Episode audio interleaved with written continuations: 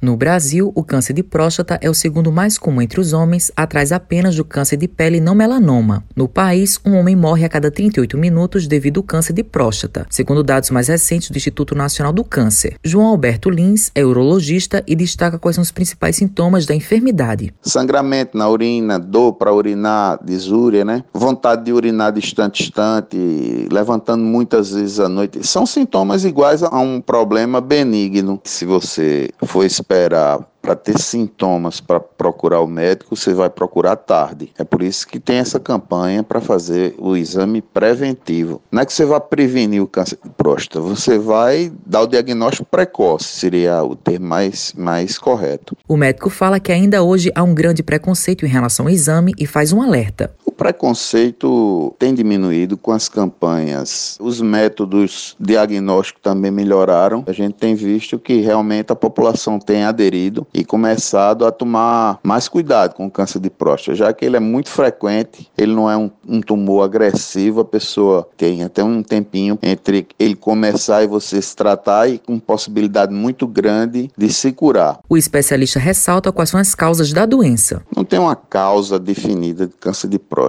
Os tumores em jovens são raríssimos, geralmente o tipo histológico é muito agressivo e quando aparece, geralmente leva à morte. A partir da quarta década de vida, ele começa a aparecer com mais frequência e começa a crescer realmente depois de 50 anos. Os estudos mostram que na proporção que você vai ficando mais velho, há uma degeneração nessa próstata, aumentando muito a chance de câncer. A vantagem é que quanto mais velho você tiver, menos agressivos vão ser os tratamentos e maior a chance de você morrer de outra coisa, porque hoje você consegue, fazendo um tratamento correto, você consegue conviver com o câncer de próstata. Matheus Silomar para a Rádio Tabajaro, emissora da EPC, empresa paraibana de comunicação.